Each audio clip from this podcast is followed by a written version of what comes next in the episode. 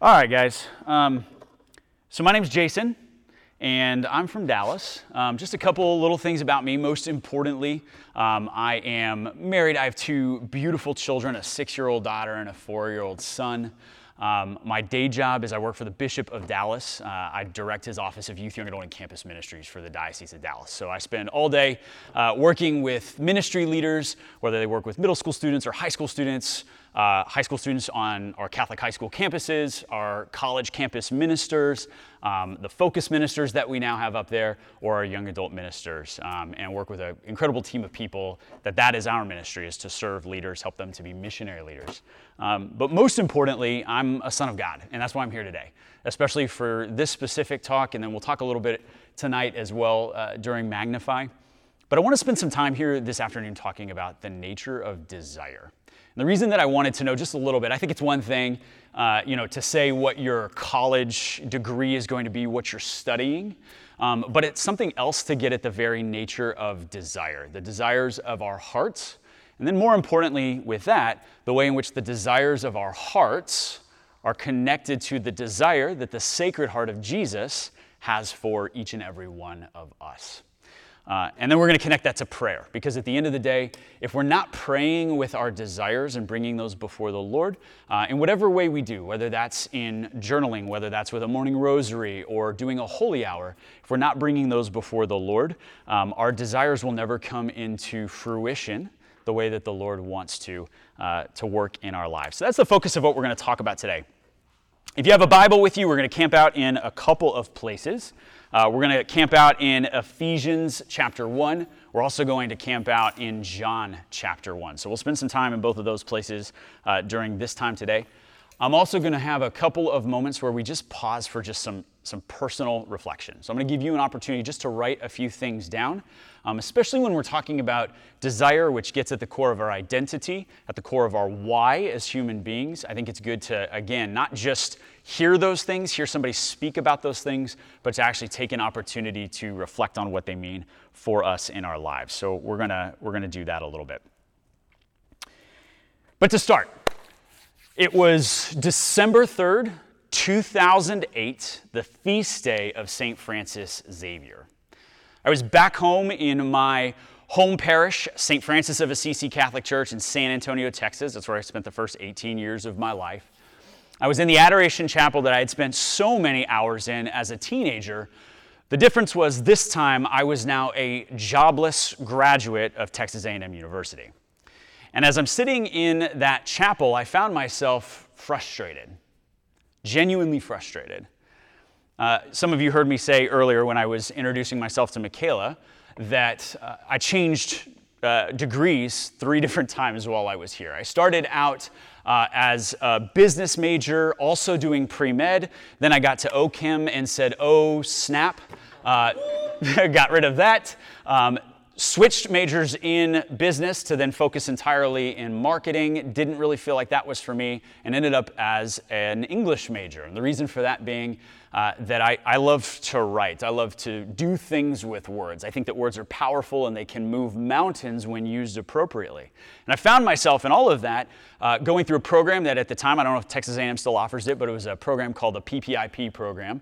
You were able to go to Washington, D.C. and work for a congressman or work for a lobbying firm or wherever you wanted to work ended up working for a congressman thinking, okay, I'm going to use this degree to write speeches for politicians. I was just totally blown away, by the way, at the time uh, with George W. Bush, terrible speaker, and yet his speechwriters were able to craft his words in such a way that he became endearing to the American population. And I found that fascinating that words could make a human being look a certain way, they could move mountains. And so I began to work for this congressman thinking, okay, maybe that's going to be my future. And I figured out very quickly that politics and the Catholic faith don't often mix. We won't go down that road. That's another talk for another time. Um, yeah, right. We'll have that conversation.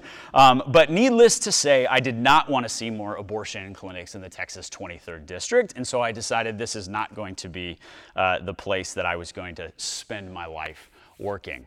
And so here I find myself back in San Antonio in the Adoration Chapel. And again, I say the, the feast day of St. Francis Xavier for a specific reason.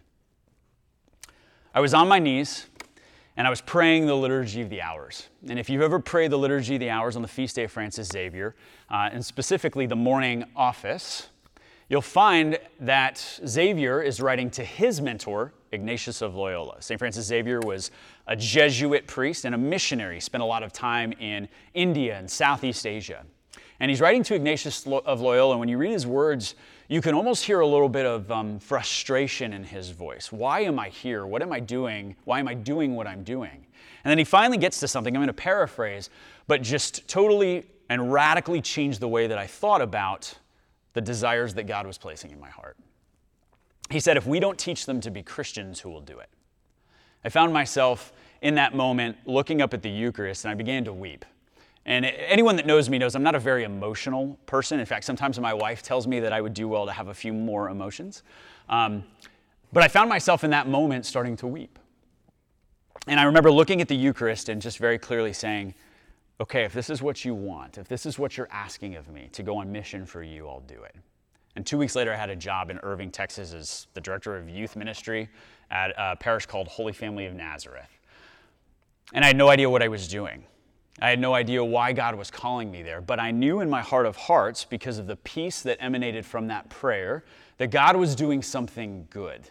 And that somehow He was attaching the desire that He had for me with the desires that were in me to be on mission, to use words effectively, to move mountains. What I didn't realize at the time and would come to realize over time was that the mountains God was calling me to move were not in Washington, D.C., but were in the hearts of teens in Irving. And I began to lean into that. The way that I want to start this afternoon, my friends, is just very simply to say that knowing your why is really a question of identity. Knowing your why is really a question of identity. And our why can be found by employing a really simple equation. And I want to give that up front, and then we're going to break it down piece by piece because this equation is ultimately the prayer that I want us to have in our hearts as we leave here today. That desire plus prayer equals peace. Very simple. Desire plus prayer equals peace. Now, to get into this and to begin with this portion on desire, I think we have to be willing to note the sort of elephant in the room, or maybe for some of you, the elephant in your own heart, right? Does your life match what you say are the desires of your heart? Does your life match what you say are the desires of your heart? And the reason that I ask that question is again, I think often we find ourselves uh, sitting in, being steeped in, having exerted upon us a significant amount of pressure to define ourselves, right? Through, again, our degrees or what we say we want to do with those degrees, or maybe even what somebody else has said we should do with those degrees. I'll never forget the first time I told my mom, Hey, mom, I'm to use this English degree to be a youth minister. And she said, You're to do what? I said, I'm to be a youth minister. She said, No, you're not. I said, Why am I not? She said, Because I didn't pay for you to go to Texas A&M to become a youth minister. Oftentimes we can feel a certain amount of pressure from those around us whether it's grades, whether it's our appearances, and that begins to define our self image, right?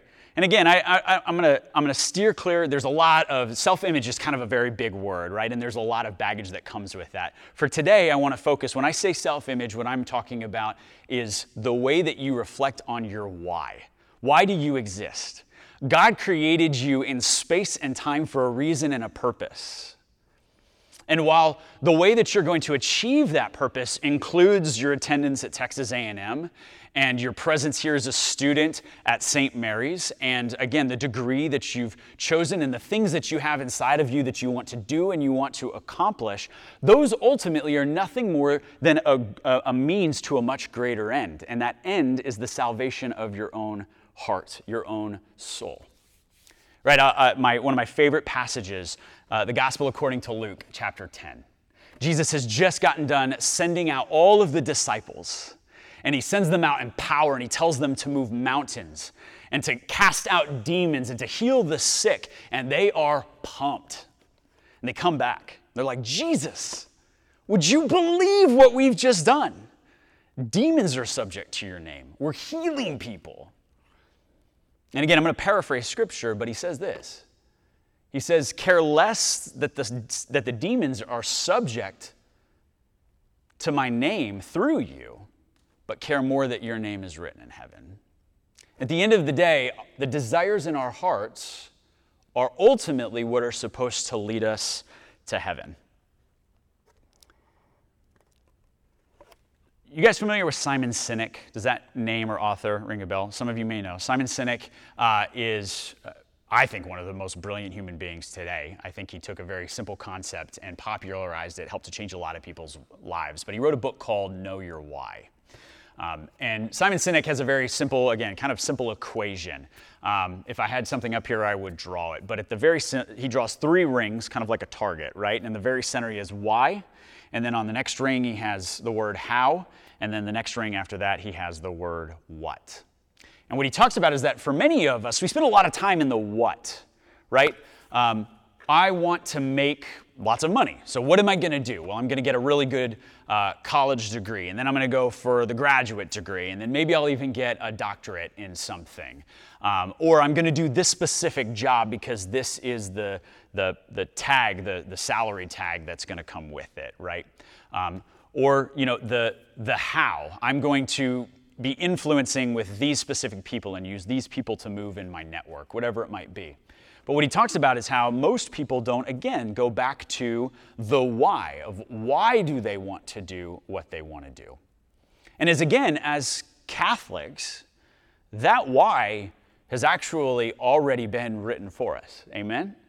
Right? When you and i were baptized and chrism oil was poured on our head we all received the same universal why. We were anointed priest, prophet, and king. By the nature of our baptism, everything that we do in our lives is and should be connected to the call to know Jesus and share Jesus with others. Amen? So, how again do our desires mesh with that? And when we say that we love Jesus, are the desires of our hearts leading toward that ultimate goal.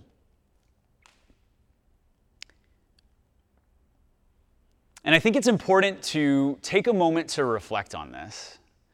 Because if we're allowing our desire to be steeped in or potentially even governed by something other than Jesus and the movement of his sacred heart for us, we can never be fully satisfied. What happens to our identity when we experience failure in that case? Or lose someone's favor? Or when I'm talking to teenagers, uh, for example, sophomores in high school, I'll ask them, What is going to happen if you don't get 50 likes and you only get 10 likes? Right? What happens if you don't get the grade? Or you don't get the job after the degree? When we place our desires, our human desires, above the desires that Jesus has for us, we have a tendency to see our very found, the very foundation of our identity shaken and altered. And it can result in us hustling, right, to define ourselves, again, based on what someone or something else has in store for us. Where is your desire? I want you to pause for just a second and to reflect on that. At a very human level, because I also think it's good, right? I, one of my best friends is a Roman Catholic priest in Dallas. His name's Father Edwin Leonard. And Father Edwin, um, he always says something that just, every time he says, it's like I've heard him say it a hundred times, but it always rocks my world.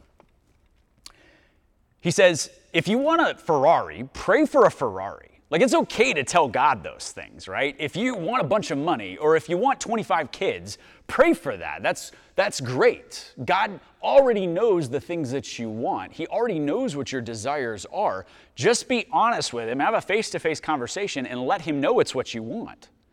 But then pray with it. Because again, desire plus prayer equals peace. What are the desires of your heart right now, today? And what are the desires that you have in your heart for the future? I want you to write those down. Take just a couple of minutes, and then I have another question for you.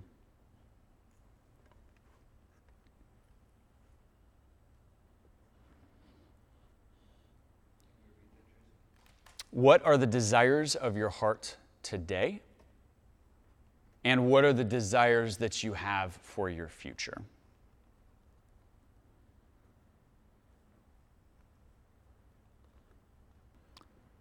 After you've written those down, and for some of you, you may, you may just spend some time reflecting on this next question. Maybe there's things you want to write down. It's up to you. But is there anything that you sense God might be inviting you to desire more of that's connected to His desire for you? Is there anything that God might be inviting you to desire more of that's connected to His desire for you? Write that down.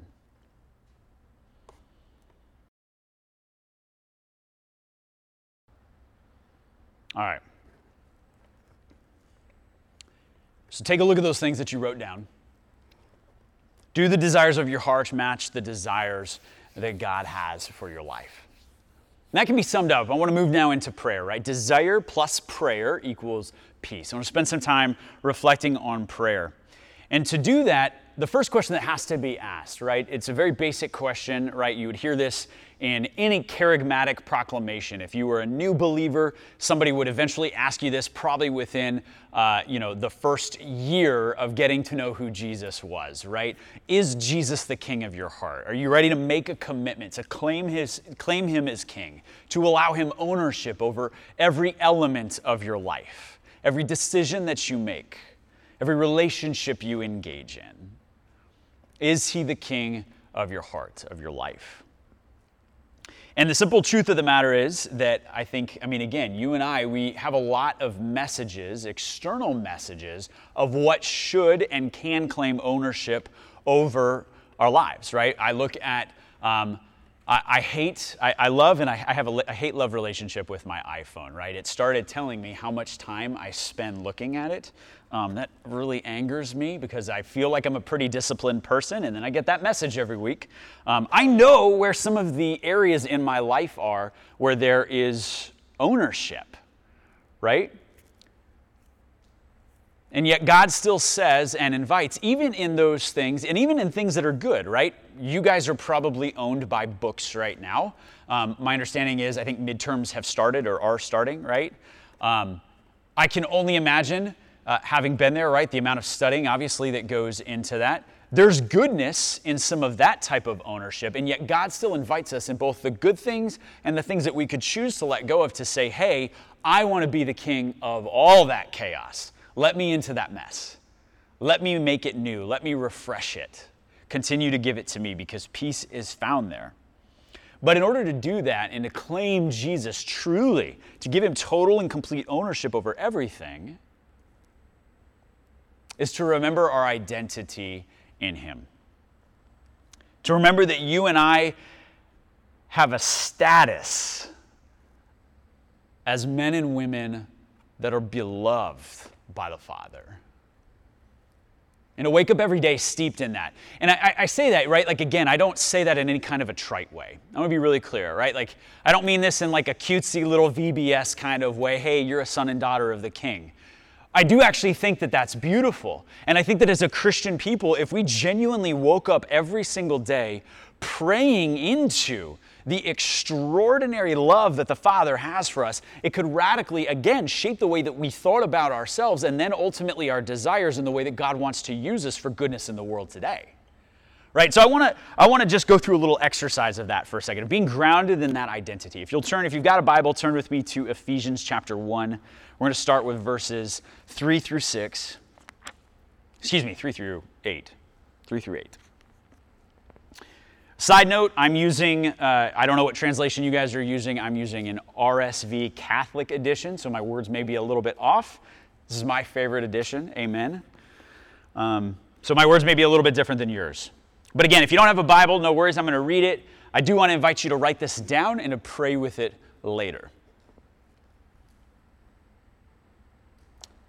Blessed be the God and Father of our Lord Jesus Christ who has blessed us in Christ with every spiritual blessing in the heavenly places even as he chose us in him before the foundation of the world, that we should be holy and blameless before him. He destined us in love to be his sons through Jesus Christ according to the purpose of his will, to the praise of his glorious grace, which he freely bestowed on us in the beloved. In him, we have redemption through his blood, the forgiveness of our trespasses, according to the riches of his grace, which he lavished upon us. Now, those are highfalutin words, right? St. Paul, extremely educated man, um, always writes in these beautiful prose. I don't think that there's a letter that's not well written from Paul. So I'm going to give you Jason language of what he just says. Um, because again, I, and this is Jason's prayer. This may not be what you heard when you heard this, um, this is what I hear, and this is what I like to pray with because at any time in my life where I feel like my desires are straying the, from the desires of God, for me, I always go back to that very thing. That Galatians chapter 4 says that I'm no longer a slave but free, and more than simply being free, right? As if freedom wasn't enough, that God actually calls me an adopted son. And there's a power to that. There's a power to being an adopted son. Side note, do you know why St. Paul uses that reference so often in the New Testament to be adopted? Because by Roman law, to be adopted was to have more rights than your own than as if you were a, than as if you were born to those parents. That, there's a better way to say that. Sorry, my English just got really bad there. Uh, but if you were adopted, your parents could not disown you by Roman law. If you were adopted, your parents couldn't disown you. If you were, if you're, if you're natural born from your parents, your parents could say, ah, I'm not giving you any of my inheritance. You're done. I, I don't claim you as my own. But if you're a parent and you consciously made a choice to adopt someone, they became your blood, your very flesh and blood. And there was no way of going back. The equivalent of, in our Catholic tradition, an indelible mark. Once it's there, it can never be removed. And so when St. Paul uses that language of adoption, what he's saying is that God has paid a price that can never be revoked. He not only calls you adopted son or daughter, but he calls you an heir to his very throne. And so when we hear these words of adoption, when we hear these words of being having lavished uh, grace lavished upon us, this is what Jason hears. I'm going to read it just because I don't want to muck up the words that I've written down. This is what I hear. I, tell me if this resonates with you. That you and I have been blessed with every spiritual blessing. That we have been chosen, adopted, redeemed, forgiven, lavished in grace, and unconditionally loved and accepted. That we are blameless and forgiven. That we have received the hope of spending eternity with God And that when we are in Christ, these aspects of our identity can never be altered by what we do. I'm going to repeat that again. That when we are in Christ, when we have a life in Christ, steeped in, rooted in prayer, these aspects of our identity can never be altered by what we do that even in our brokenness, our sinfulness, God looks upon us and calls us beloved.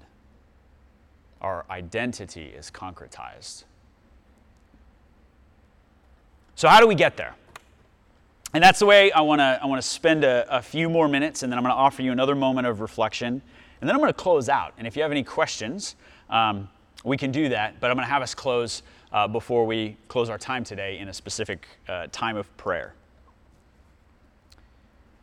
But the prayer part of prayer part, of course, is the most important, right? Because as I said, desire plus prayer equals peace. So, where is that peace found? Peace is found when our desires meet our prayers and we claim ownership over our why with confidence. Okay, that's a lot of words. What does that mean?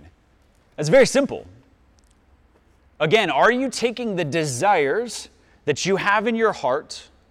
Are you taking the desires that maybe, maybe you don't know why, but you go spend a holy hour in front of the Blessed Sacrament and you know Jesus is saying something to you, even if you don't like it? I didn't want to be a minister, I'll tell you that.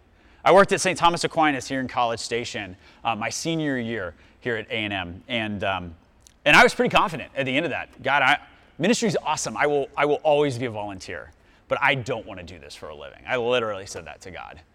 And I've spent the last 12 years of my life as a ministry leader. Are you regularly inviting God into that? Because again, regardless of what the outcome is, see, that's the nature of desire, is that you and I have to be willing to let go of the outcome. Right? And that's the kicker that the desire is good and fine. Again, if you want a Lamborghini, pray for a Lamborghini. God's not a genie, right? You can't rub the magic lamp and hope it pops out, but it's okay to pray with it. What you and I have to let go of, and this is where the prayer comes in, is the outcome. And when we can remove ourselves from the outcome and say, Jesus, you're the king of my heart, you have ownership over my life, I give it all to you, peace is found.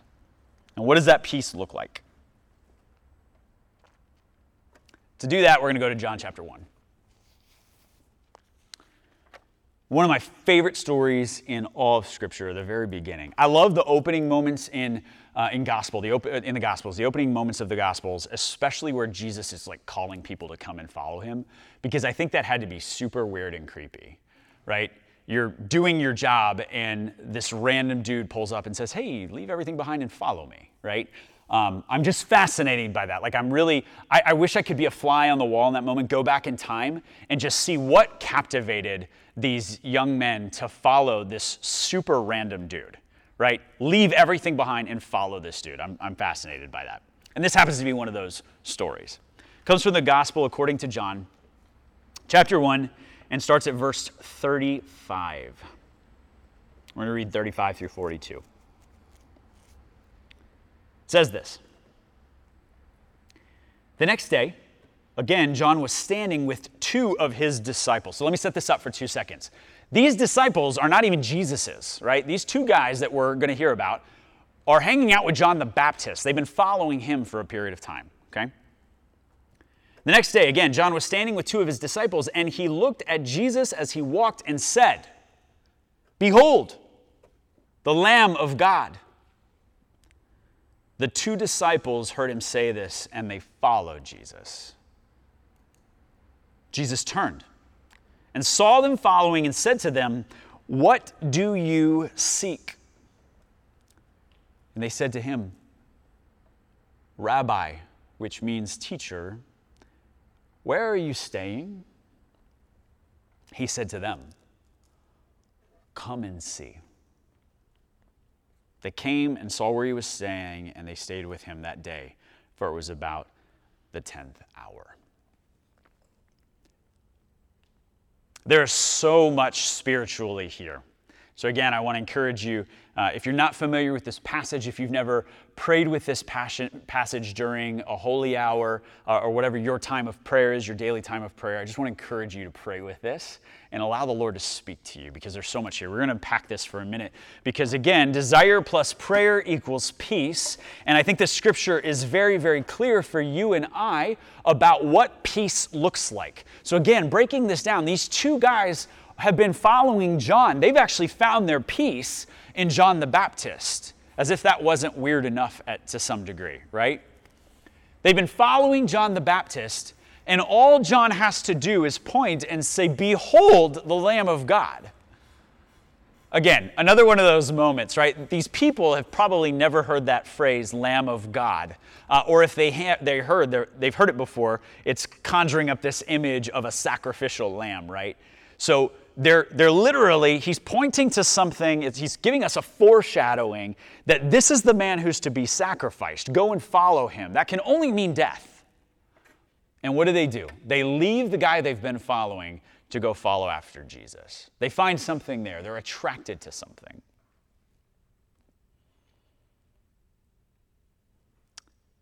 Jesus turns and he just asks them, What are you seeking? Right? And again, in the same way that for you and I, when we lay our desires before him, that's what he asks.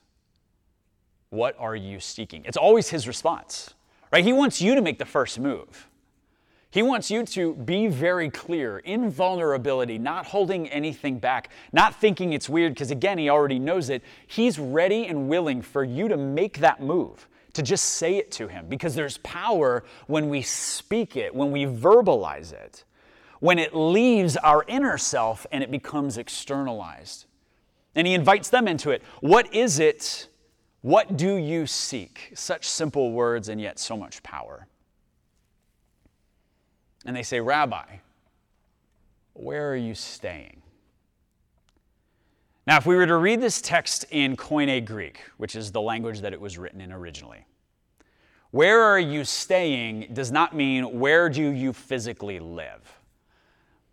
The Greek actually points to the eschatological reality, the heavenly reality, to a time or to a, a space outside of time.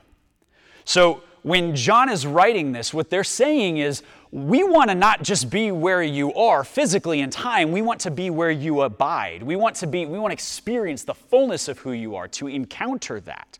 Because what they're seeing, the reason they're choosing to follow him is because he is exuding peace.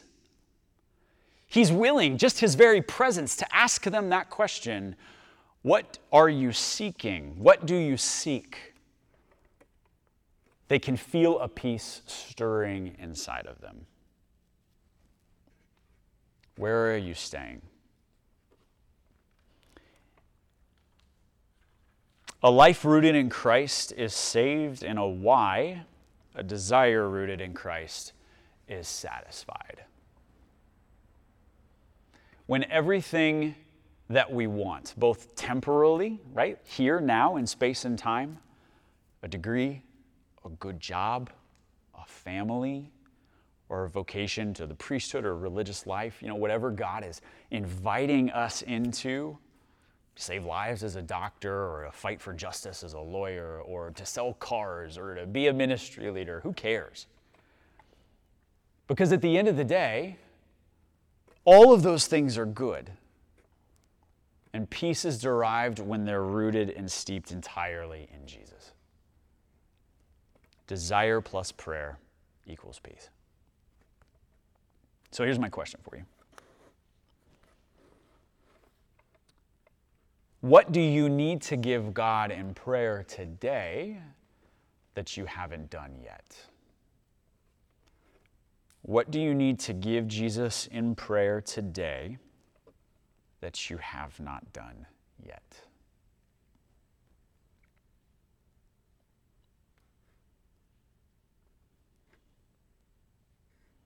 And then my second question is this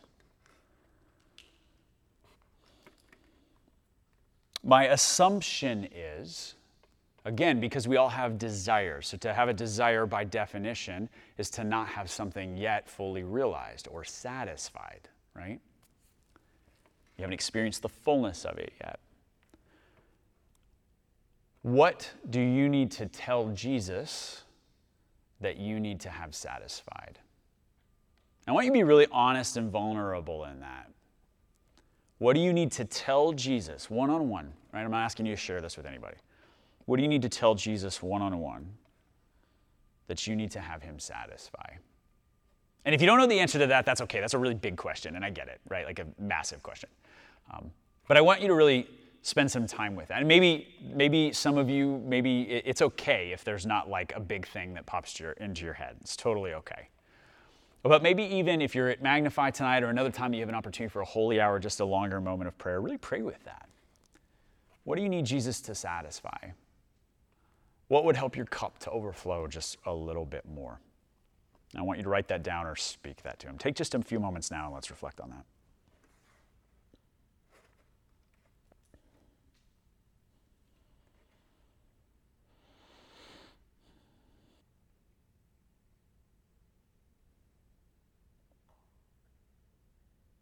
And when you're ready, one more question. This is a big one too. I apologize for all the big questions today. It's 4:45 on a Thursday.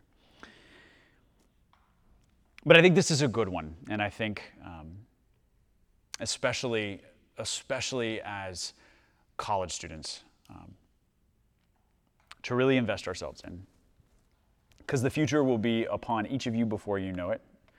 That's again, that sounds so trite. I can't believe I just said that. Um, you know what I mean. But what is your mission statement? What is your mission statement? And how do you think God wants to use that to advance the kingdom? What is your mission statement? And how do you think God wants to use that to advance the kingdom? And it doesn't have to be big language, right? Just you, who you are. God wants to move the biggest mountains through you.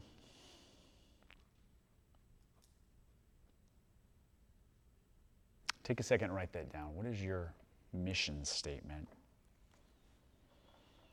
And then we'll close.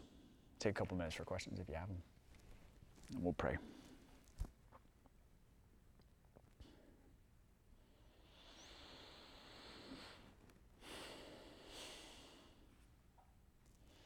All right, gang. A book I want to encourage you guys to read if you if you have the time to read a short book, right? Short spiritual book. Um, one of my kind of favorite um, spiritual thinkers, spiritual authors, um, a priest who's still alive, Father Jacques Philippe. If you've not read any of Father Jacques Philippe's work, okay, some of you are laughing, so clearly you know who I'm talking about. Father Jacques I'm super jealous because, again, my buddy Father Edwin uh, was just on a one on one Zoom call with him the other day. And I was like, really? Really? And you didn't invite me? Um, had a translator and everything because, you know, Father Jacques speaks French. So cool. Um, he has a book called Interior Freedom. If you hadn't had a chance to read Interior Freedom, I want to encourage you to pick that book up and to just spend some time with it. Um, because Father Jacques talks about how at some point we're confronted with a choice to make change our why or change our plans. And the why has been written for us that you and I are daughters and sons of a king who loves us tremendously, who invites us into his very real presence through the sacramental church, and then sends us out to change the world. It's that simple. And we're going to do it in a variety of capacities. For Jason Duderman, it starts every day when he wakes up, turns and says good morning to his wife, spends time with his children, goes about his daily business, and closes out the day with prayer with his family. That's the first place that I change the world. God does that through the way that I serve the Roman Catholic Church in the Diocese of Dallas. And He's going to do it with you too, whether it's fighting fires or it's writing the next great American novel, whatever it is, God is going to use that and He's going to move mountains in people's hearts and lives because of you. You've been anointed for this moment. But will you lean into those desires now? Will you give them to Jesus? Will you allow Him to bring peace with them when you pray with them? And allow Him to offer you the satisfaction as He works through you in the most magnificent of ways. And so, my friends, with that, I want to pause. And if you have questions or you just want to talk about something and you're like, wow, that didn't make sense, tell me more. Um, I'm happy to hear all of those things. If not, we'll, we'll close in prayer. Um, but I want to pause for a second. Any questions, thoughts, things you want to talk about? Yeah. Just going through the process of reflecting and desires, um, I had a good analogy of like how I'm thinking of them because I feel like some of my desires are um, like mixed with the desires of the world or what my parents have told me or taught me that my desires should be, Mhm. or which desires are good, which desires are bad. Um, I'm feeling like like my desires are M&Ms and everyone else's are like Skittles, and they're all in the same bowl, and it's hard to dif- like differentiate which ones are mine, which like not till I guess not really until reflecting it was hard to kind of like grab my own desires out of there. How would you go about like clarifying, um, or even I don't know the word to um, like the same action of grabbing yours. Yeah, absolutely. Like, how do you own your desires when the world or others have kind of programmed you to believe other Yep. desires? Amen. That is a great question. And again, it goes back to the nature of peace. When it is your desire and the Lord has placed it there specifically for you, there's always going to be peace. I don't care what uh, spiritual direction book you read or discernment kind of book that you read, it all comes down to that moment of peace. Right? And it's a, it's a gut feeling, it's a gut reaction, but it's something that's solidified, that's concretized through the sacraments of the church, right? Spending time going to Mass, spending time in adoration, spending time in prayer. Um, and recognizing also that it's a journey and it takes time, right? So this isn't something that just happens overnight. Um, maybe for some of you, certainly didn't happen for me. Um, I was a bit more stubborn, I guess. Uh, but a willingness to day after day and to be, um, to have a certain discipline and rigor to prayer and over time, again, regularly bringing those before the Lord, He begins to sift those out for you. Um, and so again, right, God's making, God's allowing you to make the first move by coming to Him, but the best part is He does all of the work. He does the sifting for us. So again, just leaning into the peace that you get over time in that prayer is where those desires are fully realized as your own. That makes sense?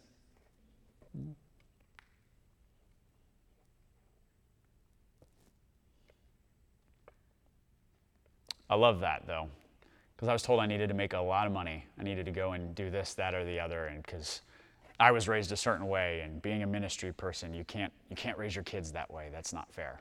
That's what I was told. So it can be hard, and trust me, I know that, especially when you have other externalizing pressures that are on you. Other questions, thoughts, comments, things you'd add to it. You guys are I'm sure smarter than I am. So please, by all means, if there's something you're like, man, I would add this there, this would be really cool. Anything. Sometimes yeah. I like struggle with the fear that God, like the things I want, God doesn't want them for me. Hmm. So how do you like work through that in prayer? Like being honest with Jesus about like your fears, like of what He like desires for you. That is a phenomenal question. Um, the first question I would ask you is. Um, are you going to spiritual direction at all about those things? So, do you have somebody specifically who is, uh, do we offer spiritual direction at St. Mary's? Awesome. Um, do you have somebody that you're sharing those with and who's working through you with them and trying to help you unpack where the movement of the Spirit is? Because the other thing, we haven't talked about this. I'll actually talk a little bit tonight during Magnify about the way that the, uh, the devil twists the words that the Lord, we might think the Lord is laying on us. So, we're going to talk a little bit about that tonight. Um, but the devil is very good at helping us or having us think that the desires that we have are what God wants, or maybe the desires that God wants for us are not what He actually wants. Um, and so I think being able to speak with somebody else about that, um, being able to have a spiritual director that you're regularly processing with that, processing that with, um, and who's regularly looking at your prayer. Uh, one of the things that I find is, you know, I write a lot of things down, I journal a lot. I'll go back and read them, but it can mean something entirely different to another set of eyes, right? To someone else who's really prayed up. Um, so that would be my first word of encouragement. But I would also come back to, again, there's a reason in, um, and I don't mean to just keep going back to that element of peace, um, but I do really, again, I want to, if you don't leave with anything else today, leave with that equation that desire plus prayer equals peace. I really can't stress that enough. If it is of God, it always comes with peace. It is always with peace. And if there's not peace there, one of two things is taking place. Either it's not of God or it hasn't been fully discerned yet. And both are great, both are fine because ultimately both bring subsequent peace, right? So if it's of God, there's always going to be peace there. Yeah.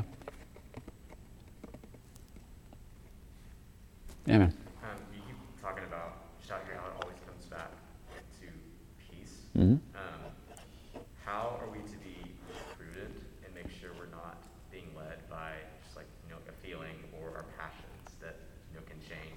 Yep. Even like within an hour. Amen. Um, so again, I think um, the first, I just can't stress it enough, especially for those of you who are juniors and seniors and you're in a space now where you're actually discerning future in a more realistic kind of sense. Having a spiritual director or, or someone else who, who again is, is trained, uh, a campus ministry leader, right? Like hopefully you're doing those things. Um, spending time with individuals who this is part of their life's work. So, for example, when I'm in Dallas, this is what I do with ministry leaders on it. I help people discern into ministry. I also help people discern out of ministry. And again, one of the reasons I'm able to do that is because I'm not emotionally connected to those desires the way that they are. So, right, so if you and I were to sit down, I can hear what you say to me, and I'm not, I don't have all of those feelings roiling around inside of me the way that you do, right? I can also call out hey, it seems like you're a little bit more emotional about this thing. Tell me more about that. Why, why, are, you, uh, why are you saying this thing or doing this thing? So I think that's the first thing. Make sure, if you don't have a spiritual director, make sure that you're doing that. Um, but again, the time element I think is also really, really important. Emotions are fleeting, desires are not. And I think that's a really important point to remember is that, again, there's a. Um, I just listened to a TED, do you guys like TED Talks? I love TED Talks. I'll sit there and listen to them on Saturday mornings all the time. Um, but I just listened to one on, um, on sleep, the power of sleep. That's kind of like my thing right now is trying to be more disciplined in that. Um, and this, this speaker was talking about that element of uh, it's not just a turn a phrase, go sleep on it, right? Um, but he talks about that because of the way that, you know, scientifically, right, our bodies reset every day the more time that you can place between your emotional response to a desire and the thing itself, the more time you can place between them, the more you'll be able to discern the peace of the Lord in it. Right? So allow there to be space and time. And again, emotions are fleeting, desires are not. If it's of the Lord, and that's the thing I probably should have said to you earlier as well. Forgive me, I'm forgetting your name. Julia. Um, I should have said earlier, Julia, again, is um, that if, if it's of the Lord, it's going to continue over time. That desire is not going to leave because, again, it's not fleeting. Yeah. What if there's a few different things that you've always been drawn to and you can see yourself doing, and like, what if you just don't know? You have a few different ideas. Continue to pray into them. Be willing to try them out. Um, again, right? Like let's not over spiritualize this, right? Um, there is something to be said about, again, the work of our hands, the things that we do in this temporal time and space. Um, if you have a passion for something, try it out. But make sure that when you try it out, you're also praying with it, right? Um, for me, again, like I shared earlier, for me, it was I, I, had to go to DC and see if being a speechwriter was maybe what I was supposed to do. And I figured out why it wasn't. Um, I figured out kind of where my calling is. Um, I'm also somebody who, you know, now in my own space and time, I need to continue to discern: is does God want me continuing to work in the church in this capacity, or is there something He wants me, something else He wants me to do in the future? A willingness to try those things out, but then again, as we're trying them out, to say, okay, God, I'm going to go do this. I'm going to be disciplined and I'm going to set a specific amount of time that I'm going to do it, and I'm giving it all to you. I'm asking you to work into this, right? To work with this. Um, I am 100% confident that God does that every single time. And again, one of two things happens. Either there's no peace there and we need to continue to do it longer, again, trying those things out, or there is peace there that this isn't the thing that we're supposed to do. Um, I believe that God is always clear. It's us who have the muddled minds, and that's why we have to be willing to spend that time in discernment. Um, but God's not a liar. He'll make it, He makes it apparent. Does that help? Cool.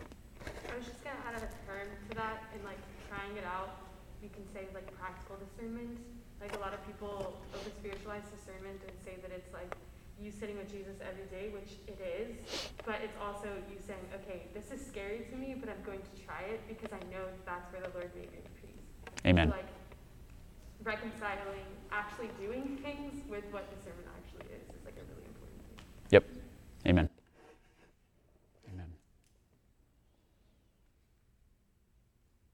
Anything else, gang?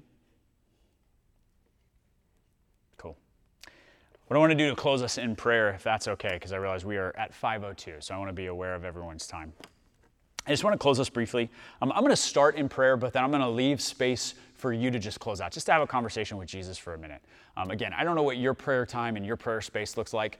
Um, I sucked at praying in college. Um, I probably spent time in prayer once a week. I should have done it more, uh, especially because at the time I was volunteering for high school ministry at Thomas Aquinas. Um, so I should have been praying more. So we're going to take some time to pray. I want to let you actually talk to Jesus rather than me talk to Jesus for you. Okay? I'll let you know when it's your time to, to say something. Okay? In the name of the Father, and of the Son, and of the Holy Spirit. Amen. Come, Holy Spirit. I praise you, Jesus.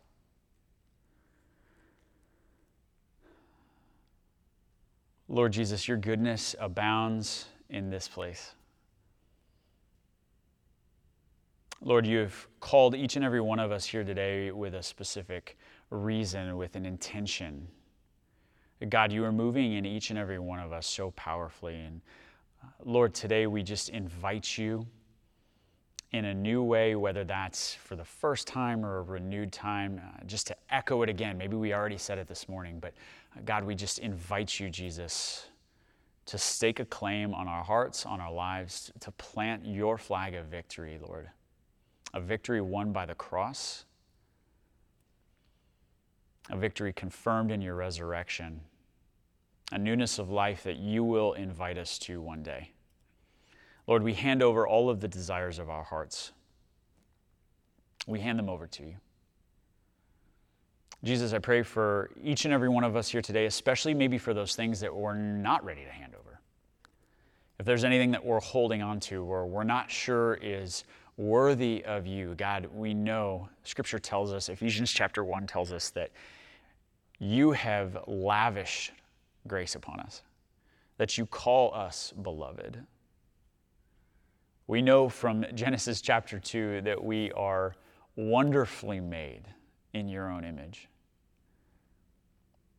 We know from your prophet Jeremiah that you know the plans that you have for us and that they're good. And so, Jesus, we hand it all over to you, trusting that you will do good things with them for us and through us.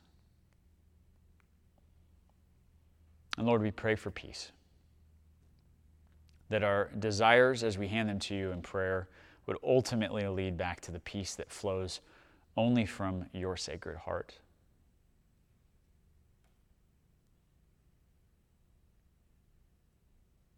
And so, friends, I want to invite you now